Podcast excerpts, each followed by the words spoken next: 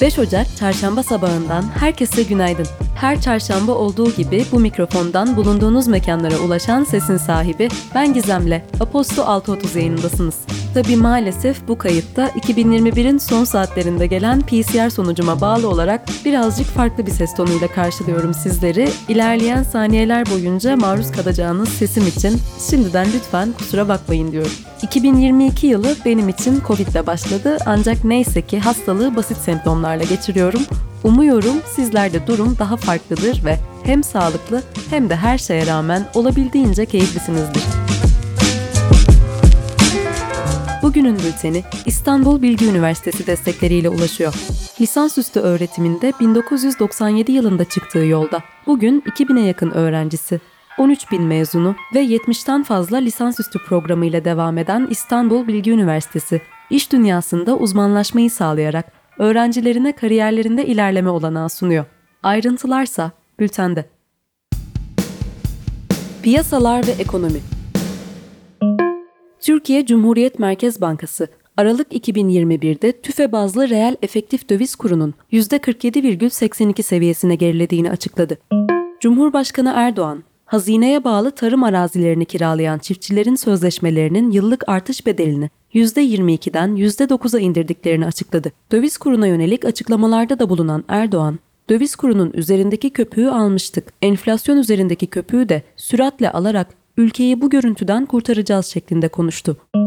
TÜİK geçtiğimiz Aralık ayında tüketici fiyat endeksinin bir önceki aya göre %13,58 arttığını ve yıllık bazda %36,08'e çıktığını duyurmuştu. Enflasyon Araştırma Grubu ise tüketici fiyat endeksinin Aralık ayında %19,35 arttığını ve E-TÜFE'nin yıllık bazda %82,81 artış gösterdiğini açıklamıştı. Goldman Sachs da enflasyon verilerinin açıklanmasından sonra müşterilerine Türkiye'de enflasyonun birinci çeyrekte %40 seviyesini aşacağını ve yılın büyük bölümünde o seviyede kalacağını tahmin ediyoruz demişti.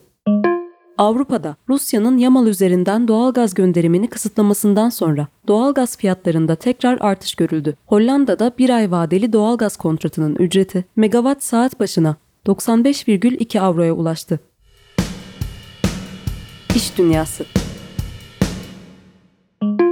Twitter, geliştirdiği mobil reklam platformu Mopub'ı oyun üreticisi Applevine'e 1,5 milyar dolara sattığını duyurdu.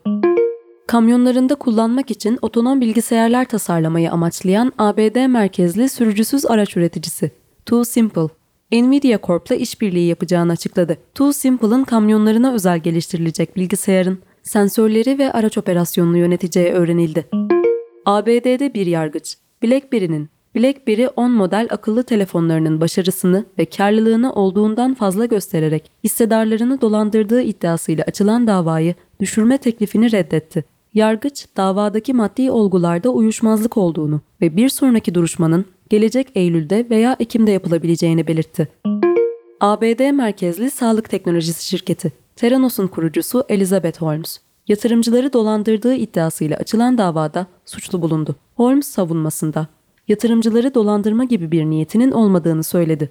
Şirket kan tahlilinde devrim niteliğinde bir teknoloji geliştirdiğini iddia etmiş ve 9 milyar doları aşan bir değere ulaşmıştı. 2015 yılında Wall Street Journal, şirketin kan testinde kullandığı teknolojinin çalışmadığını ileri sürmüştü. Politika Van, Diyarbakır, Şırnak, Batman, Mardin gibi illerden Ankara'ya gelen tutuklu aileleri HDP'nin TBMM'deki grup toplantısına katıldı. Grup toplantısından sonra Adalet Bakanlığı'na yürümek isteyen ailelere polis müdahalede bulundu. HDP Batman Milletvekili Mehmet Rüştü Tiryaki, olayı eğer bir ülkede ifade özgürlüğü yoksa o ülkede ne toplantı ne yürüyüş hakkı vardır. Bütün bu özgürlüklerin öncesinde adalet gelir sözleriyle yorumladı. Kazakistan'da doğal gaza %50 oranında zam yapılmasının ardından Janazın şehrinde başlayan protestolar başka şehirlere de yayıldı. Göstericilere sükunet çağrısı yapan Cumhurbaşkanı Kasım Cömert Tokayev'in talimatıyla zam oranı %25'e düşürüldü. Hükümetin istifa etmesini talep eden göstericiler polisle karşı karşıya gelmelerine rağmen eylemlerine devam ediyor. Kanada'da bir mahkeme 2020 yılında İran yakınlarında düşen Ukrayna uçağında yaşamını yitirenlerin ailelerine 107 milyon Kanada doları ödenmesine hükmetti. MHP lideri Devlet Bahçeli, İstanbul Büyükşehir Belediyesi'ndeki bazı personellerin terör örgütleriyle iltisaklı olduğu iddiaları hakkında suç sabit görülürse İBB Başkanı bir saniye bile olsa makamını işgal edemez açıklamasında bulundu. CHP Genel Başkanı Kemal Kılıçdaroğlu da İBB'ye yönelik başlatılan özel teftişi sizin değeriniz bizim belediye başkanlarımızın tırnağı kadar bile değil sözleriyle eleştirdi. Kılıçdaroğlu Bahçeli'ye senin milliyetçi diye ortada dolaşmandan hoşlanmıyorum. Milliyetçi demek liraya değer veren kişi demektir. Hiçbir ülkücü haramzadelere hizmet etmez şeklinde tepki gösterdi. Suudi Arabistan Dışişleri Bakanı Prens Faysal bin Ferhan El Suud ve Yunanistan Dışişleri Bakanı Nikos Dendias görüştü. Görüşmeden sonra Türkiye'ye yönelik açıklamalarda bulunan Dendias, Türkiye'nin uluslararası hukuk kurallarına saygı duyduğunu kanıtlaması ve göstermesi gerektiğini söyledi. Dendias, mesela Yunanistan'a yönelik casus belli tehdidini kaldırmasını ve Libya ile imzaladığı hukuksuz deniz yetki alanları memorandumunu iptal etmesini öneriyorum dedi. Teknoloji ve Startup Telekomünikasyon şirketleri AT&T ve Verizon, uçaklarda 5G teknolojisini servis etmeyi iki hafta daha erteleme kararı aldı. Uçak üreticileri Boeing ve Airbus, 5G teknolojisinin uçağın güvenli bir şekilde çalışmasını olumsuz etkileyeceğini belirtmiş. ABD Ulaştırma Bakanlığı, Federal Havacılık İdaresi'nin güvenlik endişeleri nedeniyle şirketlerin 5G hizmetlerini ertelemelerini talep etmişti. Elon Musk'ın SpaceX şirketinin internet hizmeti bölümü olan Starlink, Hindistan'daki müşterilerinin siparişlerini iade edeceğini açıkladı. Starlink'i satın almak için ön sipariş veren kişilere mail atan şirket, Starlink'i ülkede kullanıma açmayı dört gözle beklediğini söyledi. Şirket, Starlink'in Hindistan'da henüz bir çalışma lisansına sahip olmadığını da belirtti. Facebook, ABD Temsilciler Heyeti üyesi Marjorie Taylor Greene'in hesabını bir günlüğüne askıya aldı. Bir şirket yetkilisi, platformun politikalarını ihlal ettiği için Green'in paylaşımlarından birini kaldırdıklarını ancak tek bir ihlalin hesabın silinmesini gerektirmediğini söyledi. Çin, 1 milyondan fazla kullanıcının verilerini elinde bulunduran internet şirketlerinin deniz aşırı ülkelerde listelenmeden önce bir ağ güvenliği incelemesinden geçmesine yönelik yeni kurallar uygulayacağını duyurdu. Kuralların 15 Şubat'tan itibaren geçerli olacağı açıklandı. Spor Chelsea'nin oyuncusu Romelu Lukaku'nun eski takımı Inter'e geri dönebileceğini ifade etmesinin ardından Chelsea'nin teknik direktörü Thomas Tuchel'la yaşadığı anlaşmazlık çözüldü. Teknik direktör, Lukaku'nun kendisinden özür dilediğini ve takımla antrenman yapmaya başladığını söyledi. Göztepe, kaleci Balaj Megeri'nin sözleşmesinin karşılıklı anlaşılarak feshedildiğini açıkladı. Megeri takımda yer aldığı iki sezonda 5 maçta forma giymişti.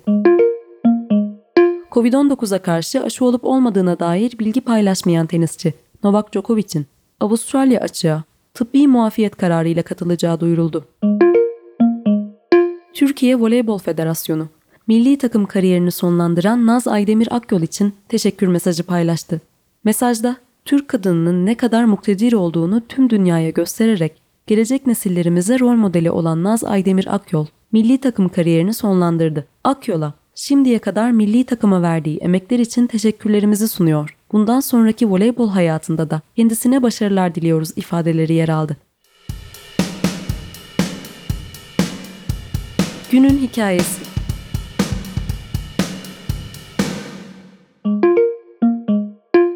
Bugünün gündeminde günün hikayesi başlığı altında Sincan hamleleri, ABD ve şirketlerin tutumu isimli yazı kendisine yer buluyor. Tesla, Çin'in Sincan Uygur Özerk bölgesinde showroom açtığını duyurdu. Bu hamle Çin'de memnuniyetle karşılanırken ABD'den tepki gördü. Cumhuriyetçi Parti'den Senatör Marco Rubio konuyla ilgili ulussuz şirketler Çin Komünist Partisi'ne soykırım yapma ve köle emeği kullanma suçlarını örtbas etmesi için yardım ediyor ifadelerini kullandı. ABD İmalat Sanayi Birliği Başkanı Scott Paul da Tesla'yı açık olacağım. Sincan'da iş yapan herhangi bir şirket orada meydana gelen kültürel soykırımında suç ortağıdır sözleriyle eleştirdi. Yazının tamamına dilerseniz bültenimizden ulaşabilirsiniz.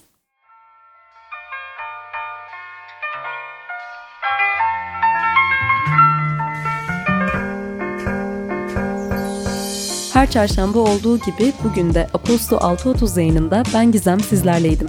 Ve bugünlük de benim için veda vakti. Hepinize sağlıklı ve mutlu günler dilerim. Hoşçakalın.